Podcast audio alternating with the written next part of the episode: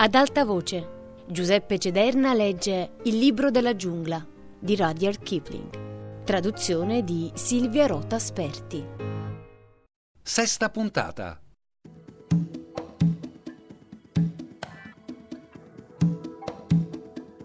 E ora dobbiamo tornare al primo racconto. Quando Mowgli lasciò la tana dei lupi, dopo la lite con il branco la rupe del consiglio, scese nelle terre coltivate dove vivevano i contadini, ma non volle fermarvisi perché era troppo vicino alla giungla e sapeva di essersi fatto almeno un grande nemico al consiglio.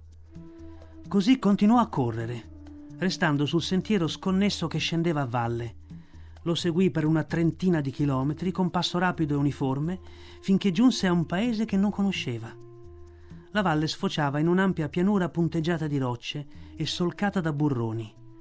Ad un'estremità c'era un piccolo villaggio e all'altra la giungla folta scendeva ripida fino ai pascoli, dove si arrestava di colpo, come se fosse stata tagliata con la zappa. Sparsi per la pianura pascolavano buoi e bufali e quando i ragazzini che custodivano le mandrie videro Mowgli, scapparono via urlando e i biondicci cani randagi, che gironzolano in quasi tutti i villaggi indiani, si misero ad abbaiare. Mowgli proseguì per la sua strada perché aveva fame e quando giunse alle porte del villaggio vide che il grosso fascio di spine che al tramonto viene issato davanti all'entrata era stato scostato. Nelle sue scorrerie notturne in cerca di cibo si era imbattuto più di una volta in simili ostacoli. Allora anche qui gli uomini hanno paura del popolo della giungla. Si sedette vicino alle porte e quando vide uscire un uomo si alzò, aprì la bocca e vi puntò contro un dito per far capire che aveva bisogno di mangiare. L'uomo lo fissò e tornò di corsa per l'unica strada del villaggio chiamando a gran voce il prete, che era un omone grasso e vestito di bianco, con un segno rosso e giallo sulla fronte. Il prete venne alle porte e insieme a lui almeno un centinaio di persone che guardavano con attenzione, parlottavano, gridavano e indicavano Mowgli. Non conoscono le buone maniere questi uomini, disse Mowgli tra sé. Solo le scimmie grigie si comporterebbero così. Quindi si scostò i lunghi capelli e guardò accigliato la folla. Che c'è da temere? disse il prete. Guardate i segni che ha sulle braccia e sulle gambe. Sono morsi di lupi. Non è che un ragazzo lupo scappato dalla giungla. Ovviamente, giocando insieme a Mowgli, i lupacchiotti lo avevano spesso morsicato più forte del voluto, e ora le sue braccia e le gambe erano piene di cicatrici bianche. Ma non si sarebbe mai sognato di chiamarli morsi, perché sapeva bene cosa significasse mordere sul serio. Arre! Arre! gridarono in coro due o tre donne. È stato morsicato dai lupi, poverino. È un bel ragazzo. Ha occhi ardenti come il fuoco. Parola mia, Mesua, somiglia al tuo bambino rapito dalla tigre. Fatemi vedere, disse una donna con dei grossi anelli di rame attorno ai polsi e alle caviglie, e scrutò attentamente Mowgli, schermandosi gli occhi con la mano. È vero, gli somiglia. È un po' magro, ma sembra proprio lui. Il prete era un uomo intelligente e sapeva che Messo era sposata con il contadino più ricco del villaggio Così alzò un attimo gli occhi al cielo e disse solennemente Quel che la giungla ha tolto, la giungla ha restituito. Porta il ragazzo a casa tua, sorella, e non dimenticarti di rendere gli onori dovuti al sacerdote che vede così a fondo nella vita degli uomini. Per il toro che mi ha riscattato, disse Mowgli tra sé. Con tutte queste chiacchiere mi sembra di essere un'altra volta esaminato dal branco. Beh, se sono un uomo, Tale sarò. La folla si scostò quando la donna fece cenno a Mowgli di seguirla alla sua capanna, dove c'erano un letto laccato di rosso, una grande anfora di terracotta per tenere il grano, ornata da buffi disegni in rilievo, una mezza dozzina di pentole di rame, l'immagine di una divinità indiana in una piccola nicchia e sulla parete un vero specchio, come quelli che vendono alle fiere di campagna. La donna gli diede una bella tazza di latte e del pane poi gli mise una mano sulla testa e lo guardò negli occhi, pensando che egli potesse essere veramente il suo figlio, tornato dalla giungla dove l'aveva portato la tigre. E così disse Natù, oh Natù. Ma Mowgli non diede segno di riconoscere quel nome. Non ti ricordi quando ti regalai le scarpette nuove? Gli toccò un piede, che era duro quasi come un corno. No, continuò addolorata, questi piedi non hanno mai calzato scarpe, ma tu somigli molto al mio Natù e sarai mio figlio.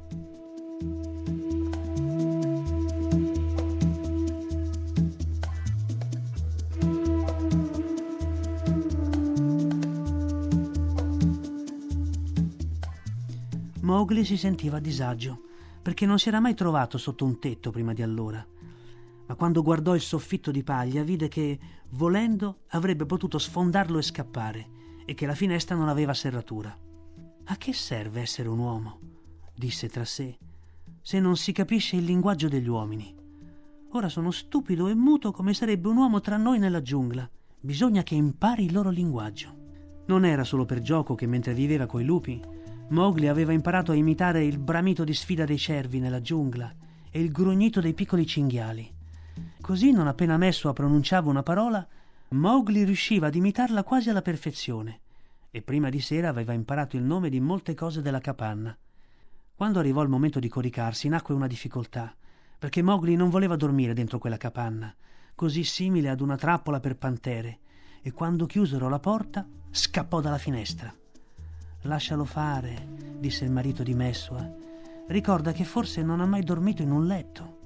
Se davvero ci è stato mandato al posto di nostro figlio, non fuggirà. Così Mowgli si sdraiò in mezzo all'erba alta e pulita sul limitare di un campo. Ma prima che potesse chiudere gli occhi, un muso grigio e morbido venne a strofinarsi.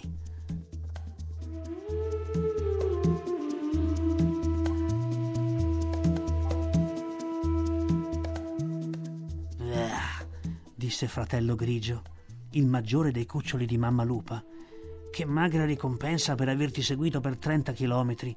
Puzzi di fumo di legna e di bestiame proprio come un uomo. Svegliati, fratellino, svegliati. Ti porto delle novità. Stanno tutti bene nella giungla? chiese Mowgli abbracciandolo. Tutti, tutti, tranne i lupi che si sono bruciati col fiore rosso. Ma ora ascolta. Sher Khan è andato a cacciare lontano finché non gli ricrescerà il pelo, che si è ben bruciacchiato. Quando tornerà, ha promesso di seppellire le tue ossa nel Waingunga. Non basta che lo dica lui, bisogna essere in due. Anch'io ho fatto una piccola promessa, ma è sempre bene essere informati.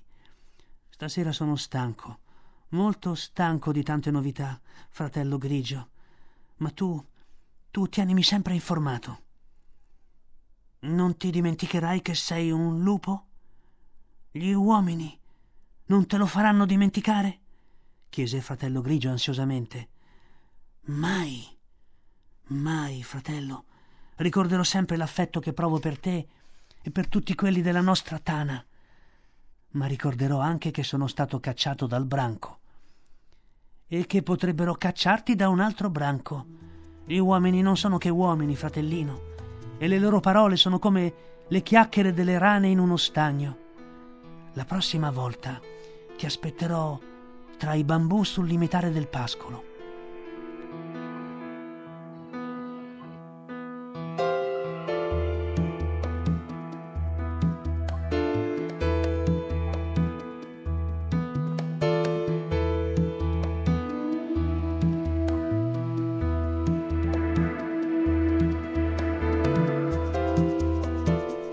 Per tre mesi da quella notte Mowgli non oltrepassò quasi mai le porte del villaggio, tanto era occupato a imparare gli usi e i costumi degli uomini. Innanzitutto dovette indossare un panno attorno alla vita, che gli dava un fastidio terribile. Poi dovette imparare il valore del denaro, che non riusciva proprio a capire, e il lavoro nei campi, di cui non vedeva l'utilità. E poi i bambini del villaggio lo facevano andare su tutte le furie. Fortunatamente la legge della giungla gli aveva insegnato a controllarsi, perché nella giungla la vita e il nutrimento dipendono dalla capacità di mantenere il sangue freddo. Ma quando lo prendevano in giro perché non voleva giocare o far volare gli aquiloni, o perché sbagliava a pronunciare certe parole, solo il pensiero che non era leale uccidere dei piccoli cuccioli nudi, solo quel pensiero lo tratteneva dal prenderli e spezzar loro le ossa. Mowgli non era per nulla consapevole della propria forza. Nella giungla sapeva di essere debole rispetto alle belve, ma nel villaggio la gente diceva che era forte come un toro. E non aveva nemmeno la più pallida idea delle differenze di casta che c'erano tra gli uomini. Quando l'asino del vasaio scivolò nella cava d'argilla, Mowgli lo tirò fuori, prendendolo per la coda, e aiutò a rimettere in ordine i vasi da portare al mercato di Cagnivara. Ne sorse un grande scandalo, perché il vasaio era un uomo di bassa casta, per non parlare dell'asino. Quando il prete lo rimproverò, Mowgli lo minacciò di caricare sull'asino pure lui, e il prete consigliò allora al marito di Messua di trovargli un lavoro il prima possibile.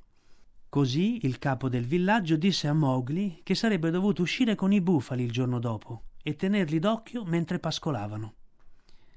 Non c'era nessuno più contento di Mowgli, e quella sera, essendo ormai al servizio del villaggio, si unì a un gruppetto di persone che si incontravano al crepuscolo, su una piattaforma in muratura sotto un grande fico. Era il circolo del villaggio, e lì si riunivano a fumare il capo, il guardiano e il barbiere, che erano al corrente di tutti i pettegolezzi del villaggio, e l'anziano Buldeo, il cacciatore, dotato di un vecchio moschetto. Le scimmie sedevano e schiamazzavano sui rami alti, e sotto la piattaforma c'era un buco dove viveva un cobra, che riceveva ogni sera la sua ciotola di latte perché era sacro. I vecchi sedevano attorno all'albero e conversavano succhiando i grandi huca, i narghilè, fino a notte fonda. Raccontavano storie meravigliose di dei, uomini e fantasmi, e Buldeo ne raccontava altre ancora più straordinarie sui costumi delle belve della giungla, finché i bambini, seduti fuori dal circolo, sgranavano gli occhi per la meraviglia. La maggior parte delle storie narrava di animali, poiché la giungla era sempre lì vicina, alle porte del villaggio. Cervi e cinghiali razziavano le loro messi e di tanto in tanto la tigre rapiva un bambino al crepuscolo, appena fuori del villaggio. Mowgli, che ovviamente sapeva bene di cosa stavano parlando, dovette coprirsi il volto per non mostrare che rideva. Mentre Buldeo, con il vecchio moschetto appoggiato sulle ginocchia, snocciolava le sue storie meravigliose, le spalle di Mowgli sussultavano.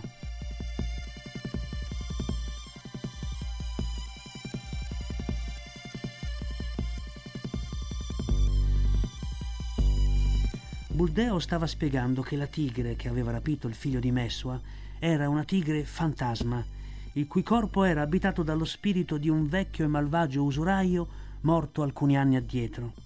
E so che è vero, disse, perché Purun Das zoppicava per un colpo che aveva ricevuto in una rissa quando gli bruciarono i libri dei conti e anche la tigre in questione zoppica, perché le orme che lascia sul terreno non sono uguali. È vero, è vero, deve essere così, dicevano i vecchi dalle barbe grigie, annuendo tutti insieme.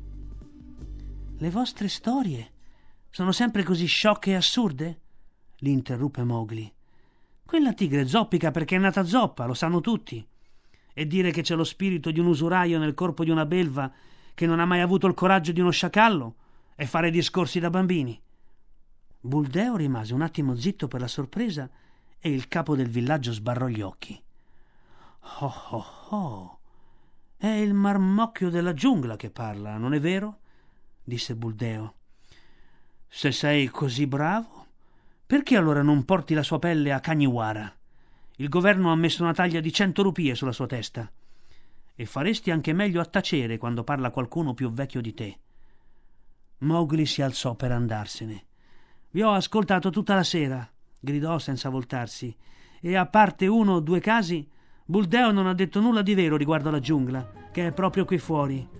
Come posso credere quindi alle storie di fantasmi, dei e folletti che dice di aver visto? È ora che questo ragazzo vada a curare le mandrie, disse il capo del villaggio, mentre Buldeo sbuffava e soffiava per l'impertinenza di Mowgli.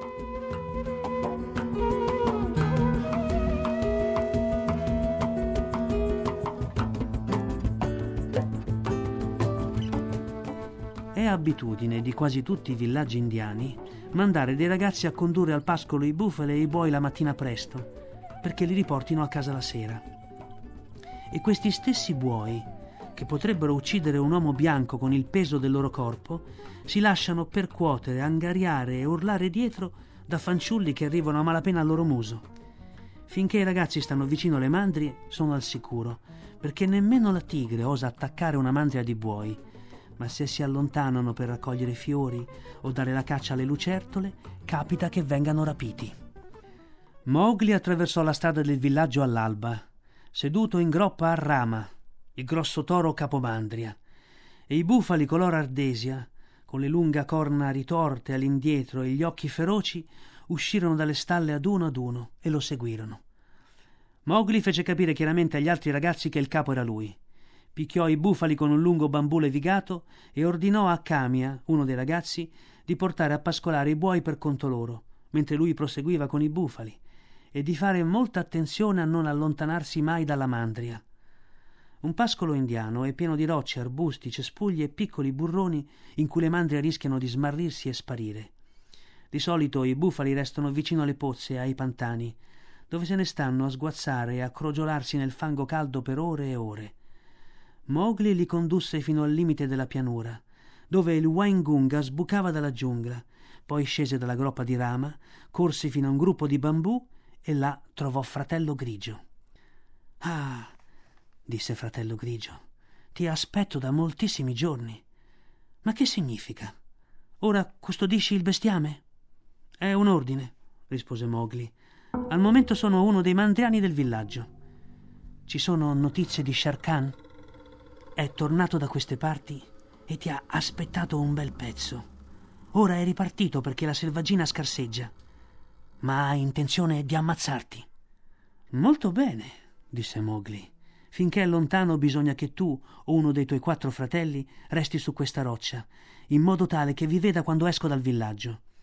Quando tornerà, aspettatemi nel burrone, vicino all'albero di Dacca, al centro della pianura. Non c'è bisogno che finiamo in bocca a Sher Khan.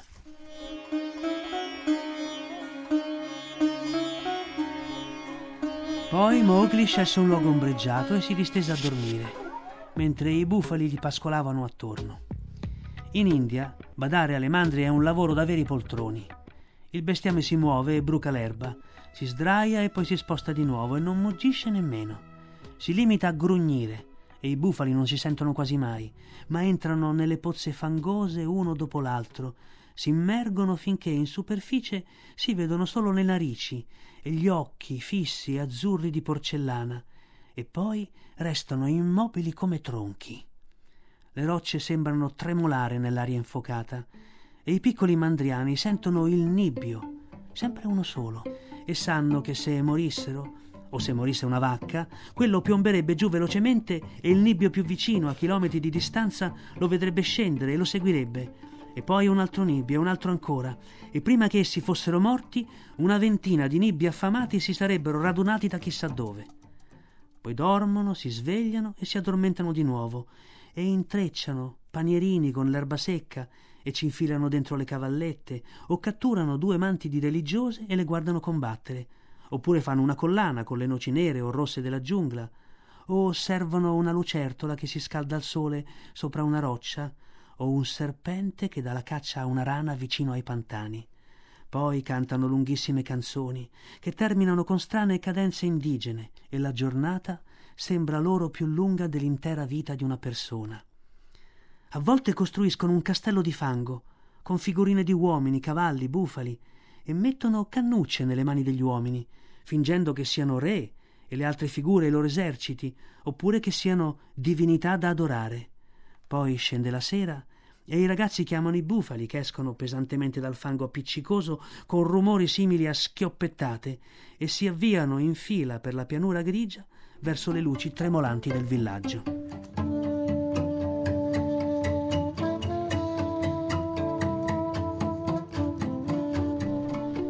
Giorno dopo giorno Mowgli conduceva i bufali ai pantani e giorno dopo giorno vedeva il dorso di fratello grigio a due chilometri di distanza attraverso la pianura e così capiva che Sher Khan non era ancora tornata e giorno dopo giorno si sdraiava sull'erba ad ascoltare i rumori attorno a sé e a sognare i giorni trascorsi nella giungla.